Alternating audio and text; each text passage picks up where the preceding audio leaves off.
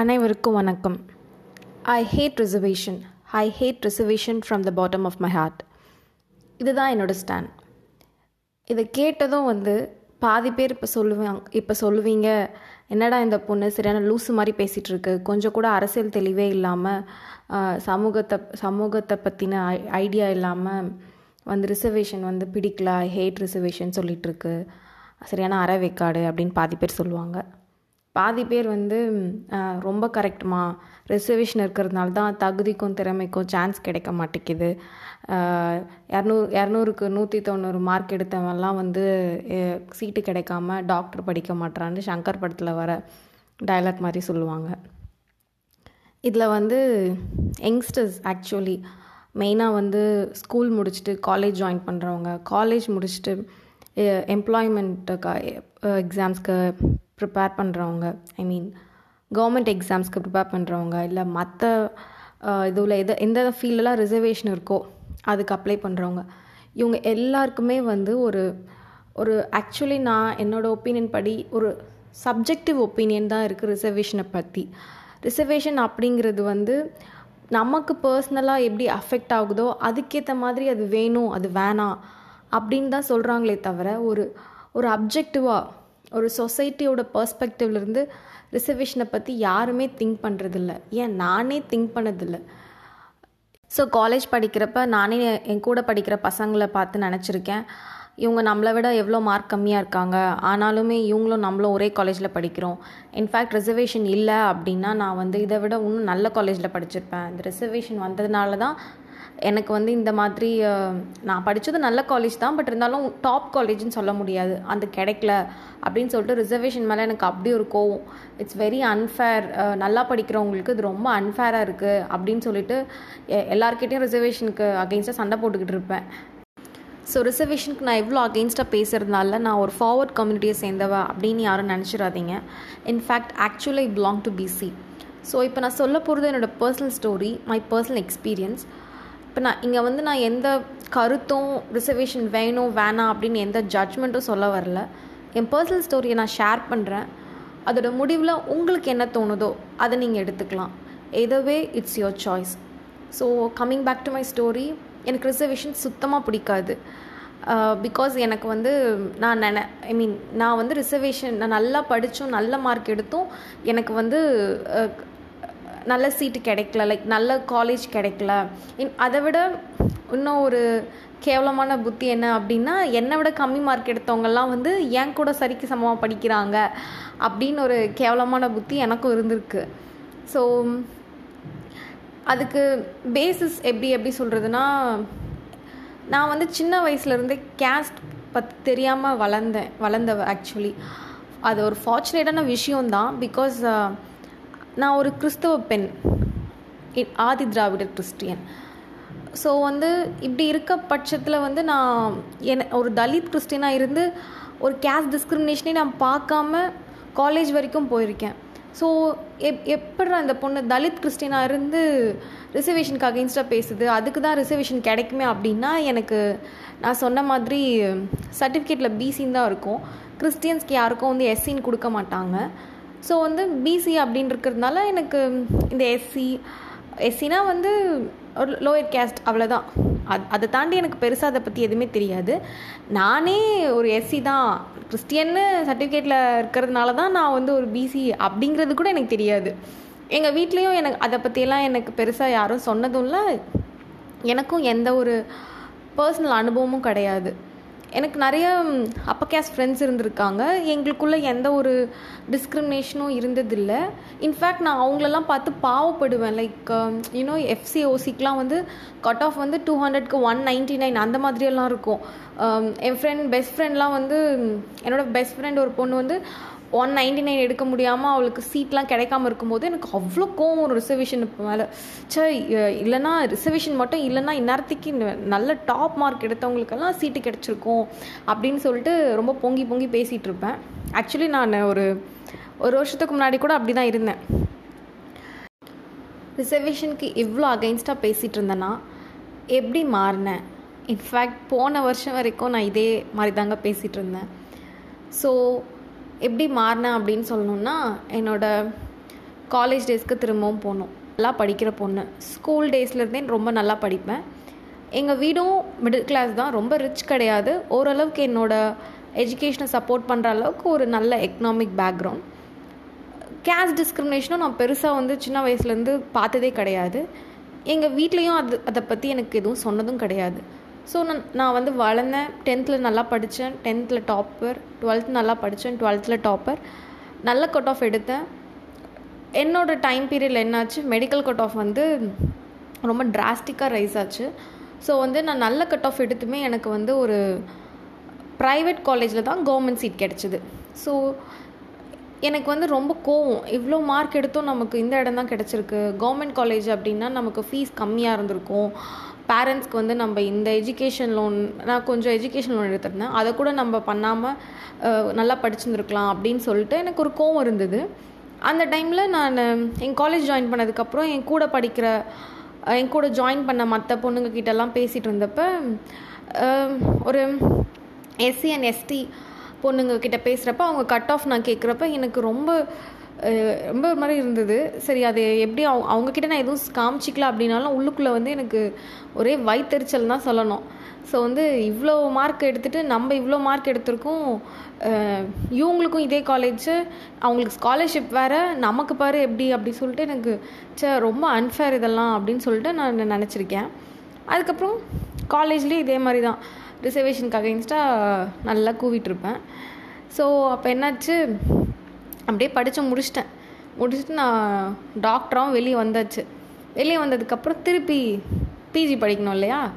அதுக்கும் ரிசர்வேஷன் வைப்பாங்க. ஸோ அதுவும் ஒரு கடுப்பு. சரி ரிசர்வேஷன் இல்லை அப்படின்னா அட்லீஸ்ட் இதுலையாச்சும் நல்ல மார்க் வாங்கி நல்ல சீட்டுக்கு போகலாமே அப்படின்னு சொல்லிட்டு அதுக்கும் வந்து பொங்கி பொங்கி பேசிகிட்டு இருப்பேன். ஸோ அப் அந்த மாதிரி டைமில் தான் என்னோடய பெஸ்ட் ஃப்ரெண்ட் காலேஜ் டேஸ்லலாம் நாங்கள் யாரும் வந்து என்னோடய பெஸ்ட் ஃப்ரெண்ட்ஸ் நான் கிறிஸ்டியனா என்னோடய பெஸ்ட் ஃப்ரெண்ட்ஸ்லாம் ஹிந்து. முஸ்லீம் அவங்க எல்லாம். யாருமே நாங்கள் என்ன கேஸ்ட்னு கேட்டுக்கிட்டது இல்லை ஸோ எனக்கு சுத்தமாக வந்து என் ஃப்ரெண்ட்ஸ் என்ன கேஸ்ட்டு அப்படின்னு எனக்கு சுத்தமாக ஒரு ஐடியாவே கிடையாது. ஸோ ஒன்ஸ் வந்து காலேஜ் முடிச்சு நான் வந்ததுக்கப்புறம் பிஜி ப்ரிப்பேர் பண்ணிகிட்டு இருந்த டைமில் என்னோடய பெஸ்ட் ஃப்ரெண்ட் ஆக்சுவலி அவனுக்கும் எனக்கும் இந்த பற்றி பேசிகிட்டு இருந்தப்போ நான் வந்து சொன்ன ரிசர்வேஷன் வந்து எக்கனாமிக் பேசிஸில் தான் கொடுக்கணும். நிறைய ரிச்சாக இருக்கவங்க அதாவது எஸ்சிலே நல்லா ரிச்சாக இருக்கவங்க வந்து ரிசர்வேஷனை யூஸ் பண்ணிவிட்டு நல்லா வந்து அந்த சலுகைகளை நல்லா யூஸ் பண்ணிக்கிறாங்க. அதனால் வந்து எக்கனாமிக் பேஸில் தான் கொடுக்கணும் அப்படின்னு நான் வந்து ஒரு நினைக்கலாம். லூஸுன்னு தான் நினைக்கலாம் நினைக்கிறீங்க எல்லாரும். அப்படி ஒரு ஆர்கியூமெண்ட்டை வந்து நான் என் ஃப்ரெண்ட் கிட்டே பேசிகிட்டு இருந்தேன்.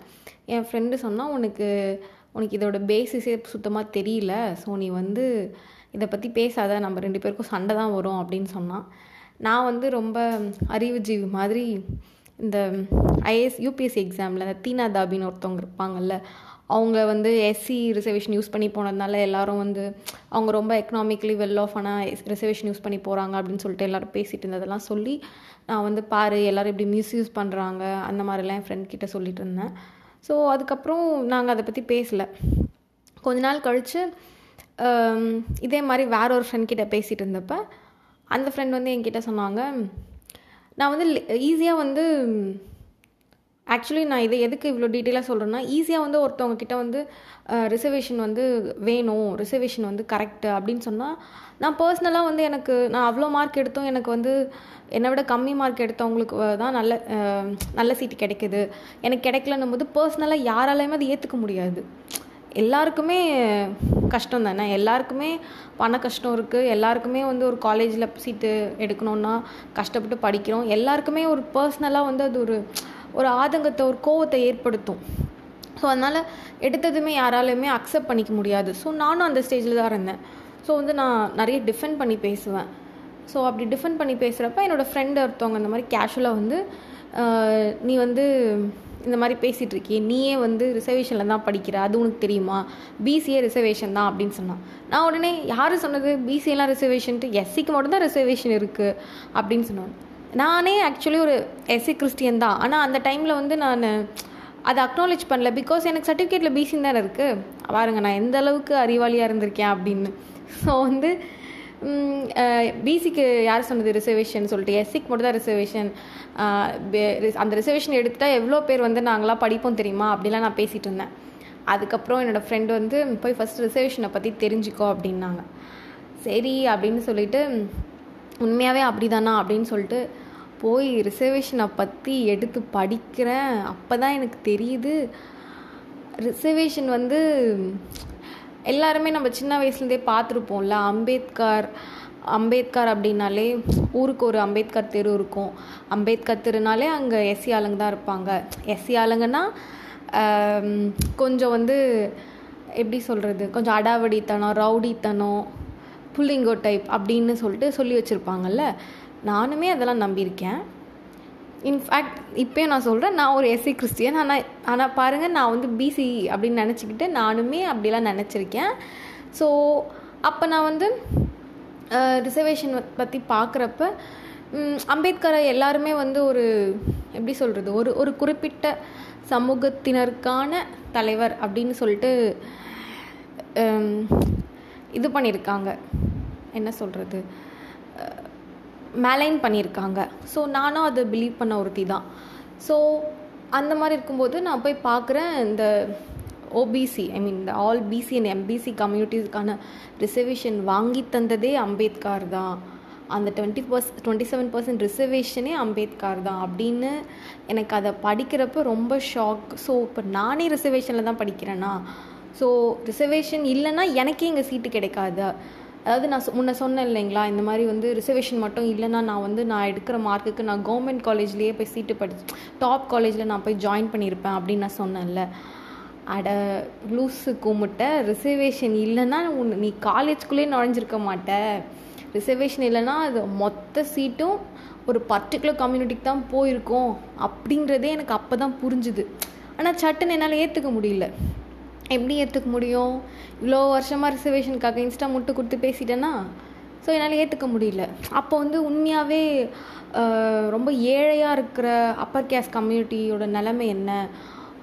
இவங்க என் ரொம்ப பணக்கார எஸ்சியாக இருக்காங்கல்ல அவங்க வந்து அதை அதை வந்து மிஸ்யூஸ் பண்ணிக்கிறாங்க. உண்மையான எஸ்சி இருக்காங்கல்ல ஐ மீன் உண்மையான எஸ்சினா ரொம்ப ஏழையாக இருக்க எஸ்சி அவங்களுக்கு வந்து ஏன் வந்து சீட்டு கிடைக்கிறது இல்லை இதை வந்து பணக்காரங்களாக இருக்க எஸ்சி வந்து மிஸ்யூஸ் பண்ணி அவங்களே நல்லா இருக்காங்க. இப்படியெல்லாம் திருப்பியும் வந்து நான் முட்டு கொடுக்க ஆரம்பித்தேன் ஸோ அதுக்கப்புறம் தான் வந்து எனக்கு ஒரே ஒரு வார்த்தை என்னோடய ஃப்ரெண்ட் வந்து சொன்னாங்க. Actually thanks to him because அதுக்கு முன்னாடி யார்கிட்ட பேசினாலும் irrelevant-ஆன விஷயத்த பேசி நிறைய சண்டை போட்டிருக்குமே தவிர கரெக்டான விஷயத்த எனக்கு சொன்னது இல்லை. ஸோ ஃபஸ்ட் ஃபஸ்ட்டு அவங்க தான் சொன்னாங்க reservation is not about the eradication of poverty it's about the upliftment of the socially backward people reservation is for social justice அப்படின்னு ஒரு என் ஃப்ரெண்டு எனக்கு ஒரு டெக்ஸ்ட் அனுப்பி அனுப்பியிருந்தாங்க. ஸோ அதை பார்த்ததுக்கப்புறம் அந்த ஒரு வார்த்தை மொத்தத்தையும் மாற்றிடுச்சு இவ்வளோ நாளாக நான் எக்கனாமிக் பேசிஸில் ஒரு கேஸ்டிசமோட அதோட குரூயாலிட்டியை பற்றி தெரியாமல் நான் பாட்டுக்கிட்டு வந்து eradication of poverty upliftment of the society இப்படியெல்லாம் பேசிகிட்டு இருந்தேனே தவிர ரிசர்வேஷன் யாருக்கானது? அது எதுக்கானது? ஏன் ரிசர்வேஷன் வந்தது? அப்படின்னு வந்து எனக்கு அப்போ தான் விளங்குச்சு. அதாவது தலைமுறை தலைமுறையாக கல்வி மறுக்கப்பட்ட சமுதாயத்திற்கு ரிசர்வேஷன் வந்து அவர்களுக்கு இப்போ இருக்க காலகட்டத்தில் அவங்களுக்கு தலைமுறை தலைமுறையாக மறுக்கப்பட்ட கல்விக்கும் வேலைவாய்ப்புக்கும் நாம் செய்யும் இழப்பீடு. அதுதான் ரிசர்வேஷன். யாரும் இங்கே ஓசியில் வந்து படிக்கல. யாரும் இங்கே வந்து ஒன்றும் திறமை இல்லாமலாம் உள்ளே வரல. இன்ஃபேக்ட் நிறைய பேர் இப்போ நான் நானே வந்து ரொம்ப க என்னை விட இருபது மார்க் கம்மி ஆனால் அவங்களுக்கும் என் என்ன மாதிரி எங்கள் காலேஜ்லேயே சீட்டு கொடுத்துருக்காங்க அப்படின்னு நான் சொல்கிறேன் நான் இப்போ யோசிக்கிறேன். அவங்களோட அந்த கம்யூனிட்டிலே ஹையஸ்ட் மார்க்காக அதுதான் இருக்குது அப்படின்னா அப்போ அந்த கம்யூனிட்டி எவ்வளோ பின்தங்கி இருக்குது அவங்களுக்கு கல்வி எவ்வளோ தூரம் மறுக்கப்பட்டிருக்கு? எவ்வளோ தூரம் மறுக்க மறுக்கப்பட்டிருந்தா அவங்க கம்யூனிட்டிலே அதிகமாக மார்க் எடுத்தோம் எடு எடுத்தவங்களோட மார்க்கே அவ்வளோ கம்மியாக இருக்குது அப்போ நம்ம அதை அப்லிஃப்ட் பண்ணுறதுக்கு ரிசர்வேஷன் கொடுக்கணும் இல்லையா? அப்படின்னு இப்போ தோணுது. அப்போ எனக்கு தெரியல. ஸோ என் காலேஜில் ஒரு பழங்குடியினர் இனத்தை சேர்ந்த ஒரு பையன் வந்து மெடிக்கல் சீட் வாங்கி என் பேச்சில் படித்தான் அப்போ அந்த பையனை பற்றி நான் என்ன நினச்சேன் அப்படின்னா ரொம்ப சைலண்ட் டைப் ரொம்ப இன்ட்ரோவர்ட் பிகாஸ் அவன் யார்கிட்டேயும் பேச மாட்டான். பெருசாக இன்ட்ராக்ட் பண்ண மாட்டான். ரொம்ப தனியாக இருப்பான். கிளாஸுக்கு கூட அவ்வளோவா வரவே மாட்டான். ஸோ இந்த மாதிரி இருக்கப்ப அப்போ எனக்கு ஆக்சுவலி அவன் ரொம்ப போரிங் ரொம்ப ரொம்ப சைலண்ட் டைப்பு அந்த மாதிரி தான் நான் நினச்சிரு நினச்சிருந்தேன். இப்போ யோசித்து பார்க்குறப்ப அவன் எந்த சமுதாயத்துலேருந்து வந்தானோ அவன் அந்த கடந்து வந்த பாதை எவ்வளோ கஷ்டப்பட்டு அவன் இந்த இடத்துக்கு வந்திருப்பான் அப்படின்னு யோசிக்கிறப்ப அதுவும் இங்கே வந்த இடத்துல ஒரு சென்னை மாதிரி ஒரு சிட்டியில் அவன் கூட படிக்கிற மற்ற பிள்ளைங்களை பார்க்குறப்ப அவனுக்கு அது எப்படி இருந்திருக்கும்? இதெல்லாம் யோசிக்கிறப்ப என்னால் நினைக்கவே முடியல. ஸோ ஒரு ஒரு தாழ்த்தப்பட்ட பிற்படுத்தப்பட்ட பழங்குடி பழங்குடியினர் இனத்தை சேர்ந்த எல்லாருமே அவங்க அங்கேருந்து மேலே வந்து பார்க்குறப்ப அதில் அவங்க வந்து எவ்வளோ கஷ்டப்படுறாங்க அந்த இடத்துல அடாப்ட் பண்ணிக்கிறதுக்கும் அதுலேருந்து திருப்பி மேலே போகிறதுக்கும் அவங்க எவ்வளோ முயற்சி எடுக்கிறாங்க எவ்வளோ உழைப்பை போடுறாங்கன்னு சொல்லிட்டு எனக்கு இப்போ புரியுது. பிகாஸ் தோ நான் ஒரு எஸ்சி கிறிஸ்டினாக இருந்தாலும் எனக்கு ஃபார்ச்சுனேட்லி எந்த ஒரு டிஸ்கிரிமினேஷனும் நடந்தது கிடையாது. என்னோடய பேரண்ட்ஸ் பை காட்ஸ் கிரேஸ் ஒரு ஓரளவுக்கு எக்கனாமிக்கலி வெல் ஆஃப் ஒரு நல்ல ஒரு மிடில் கிளாஸ் ஃபேமிலி ஸோ எனக்கு பெருசாக இதை பற்றி எதுவுமே தெரியல. எனக்கு எல்லாமே ரொம்ப சகஜமாக இருந்தது. எல்லாமே ரொம்ப ஈஸியாக கிடச்சிது. பட் எனக்கு கிடைச்ச மாதிரி ஒரு வெல் ஆஃபான ஒரு பேரண்ட்ஸோ ஒரு நல்ல ஒரு எஜுகேட்டட் பேரண்ட்ஸோ இல்லை இந்த மாதிரி ஒரு கேஸ்ட் டிஸ்கிரிமினேஷன் இல்லாத ஒரு சொசைட்டியோ அவனுக்கும் கிடச்சிருந்தா அவனும் என்ன மாதிரியே நல்ல மார்க் தானே எடுத்திருப்பான். நல்ல மார்க்னால் அவன் இப்போ எடுத்ததும் நல்ல மார்க் தான். நான் சொல்ல வருது நான் நினச்சேன்ல ஒரு காலத்தில் என்ன என் மார்க்கை விட இவ்வளோ மார்க் கம்மியாக இருக்காங்க. சொல்லப்போனால் அவன் என்னை விட அதிகமாகவே மார்க் எடுத்திருப்பான். ஸோ அது வந்து எனக்கு அப்போ தான் ரொம்ப புரிஞ்சுது. ஸோ என்னோடய ஃப்ரெண்ட் கிட்ட நான் கால் பண்ணி அந்த பையனை பற்றி நான் விசாரித்தேன் இப்போ அந்த பையன் ஏதோ ஒரு இடத்துல ஒரு ஹாஸ்பிட்டலில் வேலை செய்கிறான் I am happy for him but இப்படி ஒரு வாழ்வியல் மேம்பாட்டை யார் கொடுத்தது? அப்படி ஒரு பழங்குடியினர் ஒரு மர மலையில் இருந்த ஒரு பையன் இப்போ ஒரு ஹாஸ்பிட்டலில் டாக்டராக இருக்கான் அப்படின்னா அது எதனால் முடிஞ்சது? ரிசர்வேஷனால தான் ரிசர்வேஷன் இல்லை அப்படின்னா அந்த பையனை அந்த பையனையும் என்னையும் ஒரே சமதளத்தில் ஓட விட்டால் யார் அங்கே வந்து முன்ன போய் நிற்பாங்க நான் தான் முன்ன போய் நிற்பேன் அப்போ அந்த பையனுக்கு திறமை இல்லைன்னு ஆயிடுமா? கிடையாது. அந்த பையனுக்கு வாய்ப்பு இல்லை. அந்த பையனுக்கும் எனக்கு கிடைச்ச மாதிரி எல்லாம் கிடைச்சிருந்தா அந்த பையனும் சொல்லப்போனால் என்னை விட முன்னாடியே போய் நின்று இருப்பான். ஸோ முதல்ல வந்து எல்லாருக்கும் சமமாக எல்லாமே கிடைக்கணும். அப்படி கிடைச்சதுக்கு அப்புறம் இதெல்லாம் தூக்கிடுங்க. இதெல்லாம் தூக்கிட்டு எல்லாரையும் சமமாக ஓட விடுங்க. எல்லாருக்கும் சமமாக கிடைக்காம எதுவுமே தேவையில்லை ரிசர்வேஷன் தேவையில்லை. ஓப்பன் கோட்டா வைங்க. எல்லாரும் ஒன்றா ஓடுங்க அப்படின்னு சொன்னால் இது எவ்வளோ ஒரு அன்ஃபேரான ஆர்கியூமெண்ட்டாக இருக்குது நான் ஃபஸ்ட்டு பே ஃபஸ்ட்டு ரிசர்வேஷன் வந்து அன்ஃபேர்னு நினச்சிருக்கேன். ஆனால் இப்போ நானே சொல்கிறேன் ரிசர்வேஷன் வந்து அன்ஃபேர் கிடையாது. ரிசர்வேஷன் மாதிரி ஒரு ஃபேரான விஷயம் இந்த உலகத்தில் எதுவுமே கிடையாதுன்னு நான் நினைக்கிறேன். நான் படிச்சுட்டு கொஞ்ச நாள் பழங்குடியினர் இருக்க இடத்துல வந்து வேலை செஞ்சுட்டு இருந்தேன். அப்போ என்கிட்ட வர பேஷண்ட்ஸை பார்க்குறப்ப தான் எனக்கு இதோட ரியாலிட்டியே புரிஞ்சுது. அவங்க அந்த பேஷண்ட்ஸ் இருக்காங்கல்ல அவங்களோட குழந்தைய தூக்கிட்டு வருவாங்க உடம்பு சரியில்லைன்னு சொல்லிட்டு. ஸோ நான் வயசு என்னன்னு கேட்டால் அவங்களுக்கு வயசு சொல்ல தெரியாது. சரி டேட் ஆஃப் பர்த் என்னன்னு கேட்டால் அதுவும் சொல்ல தெரியாது. இங்கிலீஷ் மாதம்தான் தெரியாது அப்படின்னு சொல்லிட்டு தமிழில் சொல்லி கேட்டால் அதுவும் சொல்ல தெரியாது. மொத்தத்தில் குழந்தை எப்போமா பிறந்துச்சு அப்படின்னு கேட்டால் அவங்களோட பதில் இப்போ தான் பிறந்துச்சு. அவ்வளோதான் அவங்களோட பதில். அவங்க ஹஸ்பண்டுக்கும் தெரியாது அந்த ஐ மீன் அந்த குழந்தையோட அப்பாவுக்கும் தெரியாது அம்மாக்கும் தெரியாது. அந்த அளவுக்கு மோசமாக அவங்க வந்து ஒரு பின்தங்கிய நிலையில் இருப்பாங்க. அவங்களுக்கு வந்து உலக உலகம் எ உலகத்தை பற்றி எதுவுமே தெரியாது. அவங்க வந்து ஒரு மலை மலையில் அவங்களுக்கான ஒரு சின்ன வாழ்க்கையை அவங்க வாழ்ந்துட்டு இருப்பாங்க.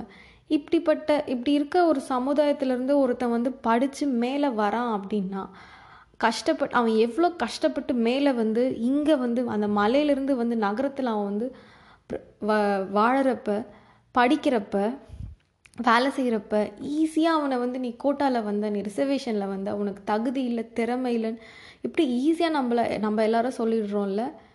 நான் கூட அப்படி நினச்சிருக்கேன். நான் அதை தான் சொல்கிறேன்ல நான் வந்து எனக்கு அப்போ தெரியாது.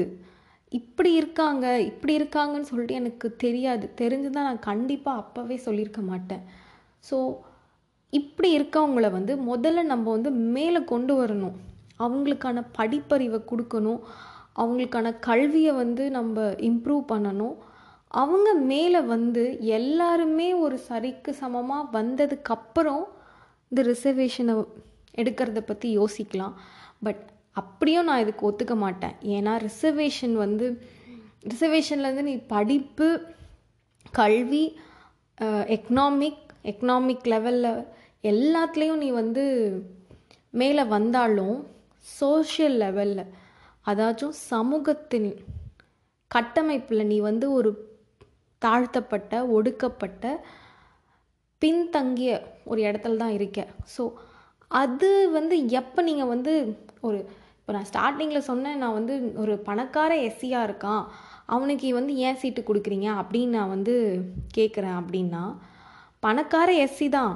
ஆனால் அவன் இன்னும் எஸ்சி தானே. அவன் பணம் வச்சுருக்கான்றதுக்காக அவனோட கேஸ்ட்டை வந்து நீ மறந்துடுவியா இல்லை வந்து அந்த கேஸ்ட்டை கண்டுக்காமல் விட்டுடுவியா?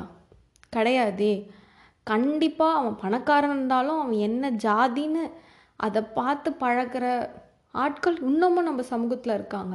ஸோ இப்படியெல்லாம் இவ்வளோ சிக்கலை வச்சுருக்கப்ப இந்த மாதிரி ஒடுக்கப்பட்ட மக்களுக்கு அவங்களுக்குன்னு கிடைக்கிற ஒரு சின்ன ஆறுதலான அந்த ரிசர்வேஷன் அந்த இடஒதுக்கீடை வந்து வேணாம் அப்படின்னு சொல்கிறது அவங்களுக்கு நம்ம செய்கிற மிகப்பெரிய துரோகம்.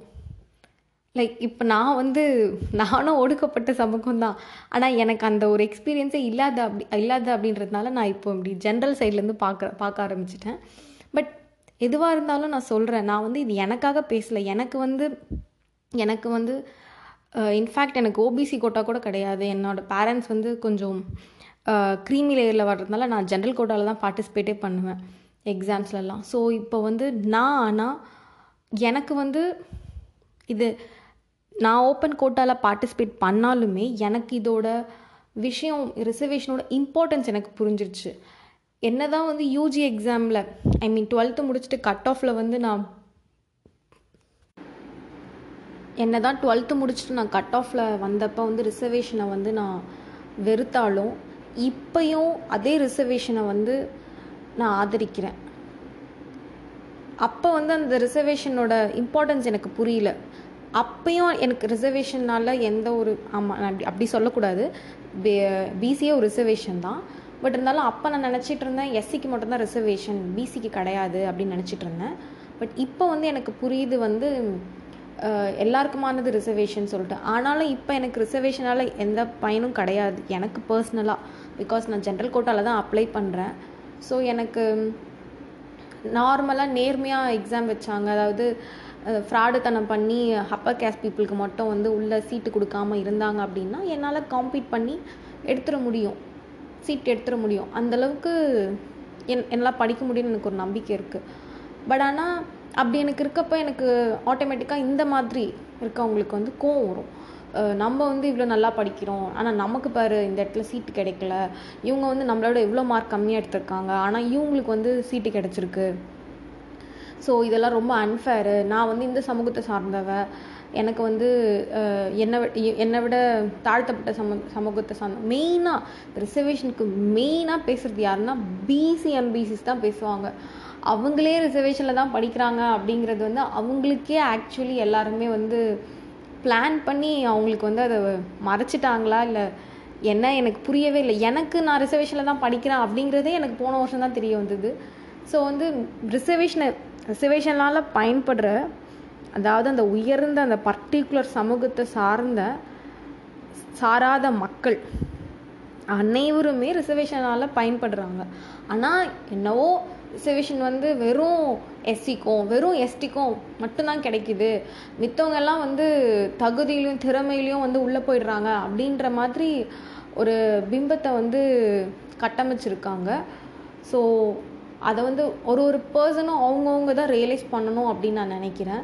பிகாஸ் எல்லாருக்குமே வந்து பர்சனலாக வந்து இப்போ எனக்கு நான் என்னோட எக்ஸ்பீரியன்ஸில் தான் நான் சொல்கிறேன் எனக்கு பர்சனலாக வந்து நான் நிறைய மார்க் எடுத்தேன். என்னை விட கம்மியாக மார்க் எடுத்தவங்களுக்கு என்னை விட நல்ல காலேஜ் கிடச்சிருக்கு. அப்படின்னும் போது எல்லாருக்குமே வந்து அந்த பர்சனல் லாஸால் காலேஜில் சீட்டு கிடைக்கிறதா இருக்கட்டும் ஒரு ஒரு ஆஃபீஸில் ஒரு கவர்மெண்ட் ஜாப் கிடைக்கிறதா இருக்கட்டும் எல்லாமே அந்த பர்சனல் லாஸால் நம்ம வந்து இன்ஸ்டண்ட்டாக ரியாக்ட் பண்ணுறது தான். ரிசர்வேஷன்லாம் வேணாம். எல்லாருக்கும் ஈக்குவலாக கொடுங்க. தகுதியும் திறமையும் உள்ளே போட்டோம் அப்படிங்கிறது தான்.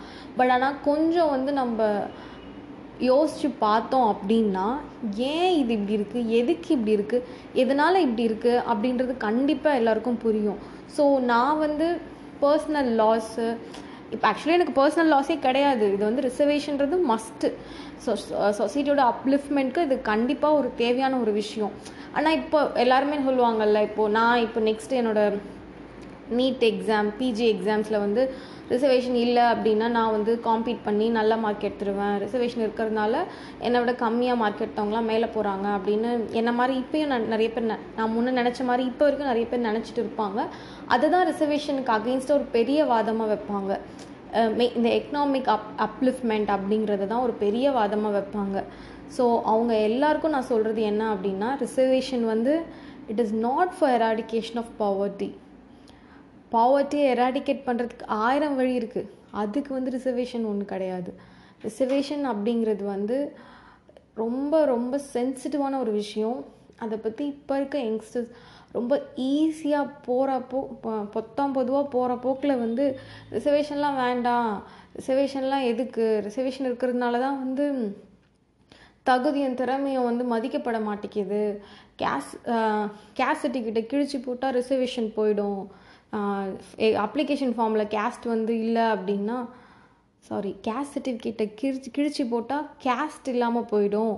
அப்ளிகேஷன் ஃபார்மில் கேஸ்ட் என்ன அப்படின்னு எழுதலை அப்படின்னா கேஸ்ட் எல்லோரும் மறந்துடுவாங்க அப்படின்னு சொல்லிட்டு ரொம்ப ஈஸியாக வந்து சொல்கிறாங்க ஸோ அவங்க எல்லாரும் இதை பற்றி யோசிக்கணும்னு நினைக்கிறேன். ஸோ நான் ஸ்டார்டிங்கில் சொன்ன மாதிரி ரிசர்வேஷனை வந்து சப்ஜெக்டிவாக ஒரு இண்டிவிஜுவல் பர்ஸ்பெக்டிவ்லேருந்து பார்க்காம ஆப்ஜெக்டிவாக ஒரு சொசைட்டியோட பர்ஸ்பெக்டிவ்லேருந்து பார்த்தீங்கன்னா கண்டிப்பாக இதோட இம்பார்ட்டன்ஸ் எல்லாருக்கும் புரியும்.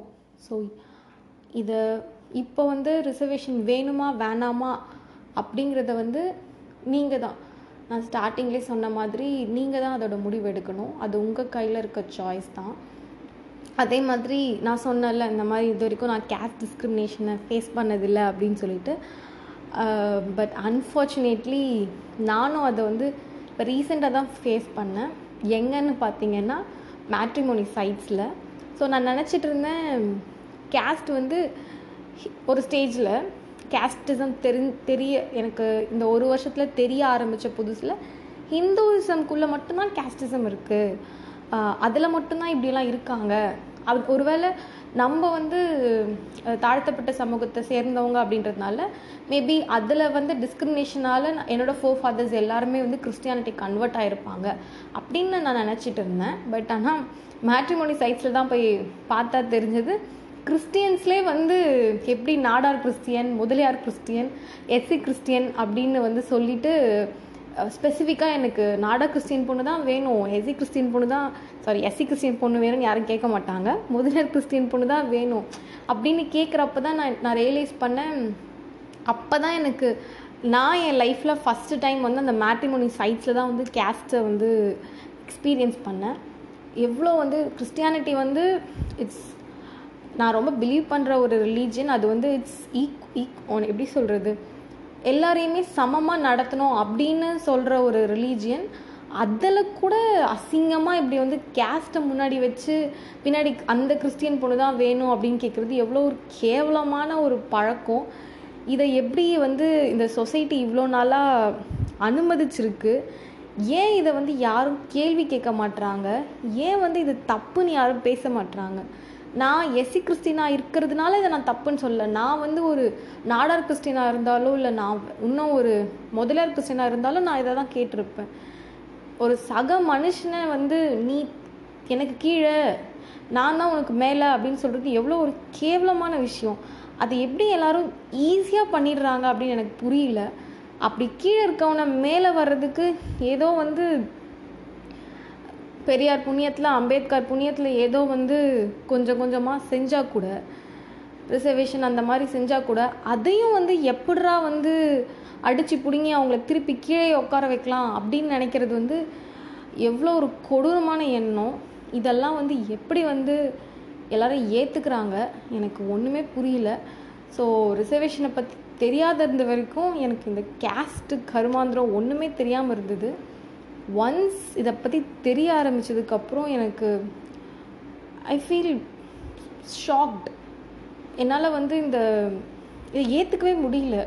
இவ்வளோ நான் நான் வந்து பர்சனலாக எந்த டிஸ்கிரிமினேஷனையும் இந்த வை ஒரு போன வருஷம் வரைக்கும் இந்த மேட்ரிமோனி சைட்ஸ் முன்னாடி வரைக்கும் நான் ஃபேஸ் பண்ணதே இல்லை.